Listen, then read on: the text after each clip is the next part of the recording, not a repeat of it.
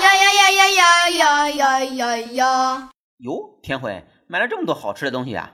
嗯，国庆期间不是大减价吗？买到就是赚到了。啊，不对呀，你怎么买了这么多士力架蛋黄派、凤梨酥、绿豆糕啊？啊呦呦，你看下边还有哎！听你的嘛，不喝饮料了，偶尔吃点零食不是也挺好的吗？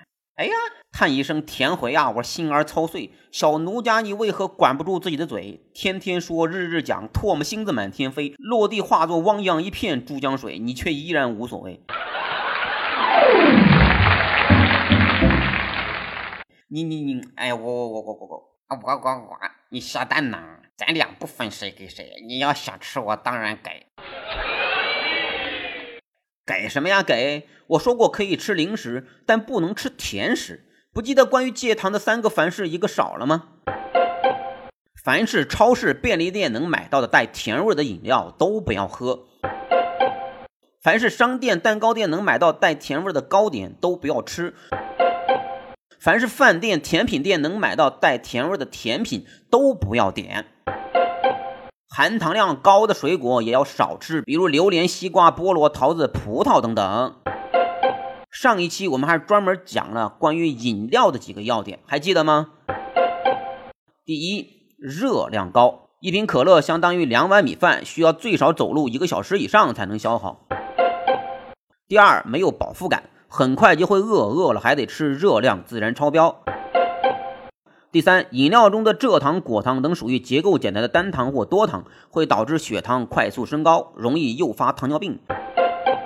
第四，饮料中的糖分真是高的离谱啊，绝对绝对吓到你的。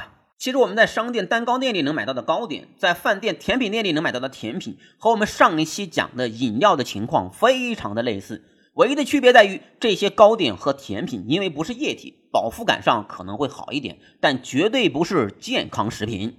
在这里跟大家支个招，你要是去超市采购食品的时候，可以特别关注产品包装上的两个表：配料表和营养成分表。需要特别说明的是，按照《中华人民共和国食品安全法》和《预包装食品营养标签通则》等相关法律文件的要求，预包装食品必须标明配料和营养成分，其中配料表中的配料需要按照含量的多少的顺序来填写。如果大家留意的话，也会发现，通常我们比较喜爱吃的糕点和甜品中，蔗糖或白砂糖的含量都会排在第二或者第三的位置。虽然我们一般比较难获取到所购食品具体的糖的含量，但配料表却绝对能够暴露糖类的相对含量。那么这些食品中为什么糖的含量会如此之高呢？原因只有一个。为了更好的口感，以刺激消费者更多的购买，食色性也。多少人为了口腹之欲，体重越来越高，身体越来越差。所谓病从口入，祸从口出。又有多少人为了鱼水之欢，耐不住寂寞，扛不住诱惑？所谓英雄难过美人关。从这个角度讲，一个人能不能管理好自己的体重，也是自我管理能力的一种体现呐。营养成分表呢也是非常重要的，食品包装上会按照要求填写每个单位的能量、蛋白质、脂肪、碳水化合物和钠等关键指标的含量情况。刚才我们上面提到的绿豆糕、凤梨酥、蛋黄派等糕点，通常情况下每一百克的热量会达到两百到三百大卡，甚至能够到四百大卡呀！你想一想，随便你吃一个或者两个，就有可能相当于你吃一顿饭的，但食物的总量又绝对不可能给你提供充足的饱腹感。这样一来，正餐你随便吃一点就超标的会非常厉害呀。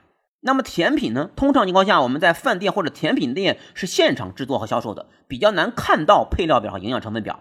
但我们还是需要特别向大家说明，甜品和糕点一样，为了追求口感和味道，糖的含量非常非常高，一定要特别谨慎。建议大家在减肥期间不要吃，一定不要吃。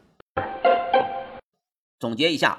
戒糖要点要记牢，三个凡事一个少。食品购买看量表，含糖高的要买少。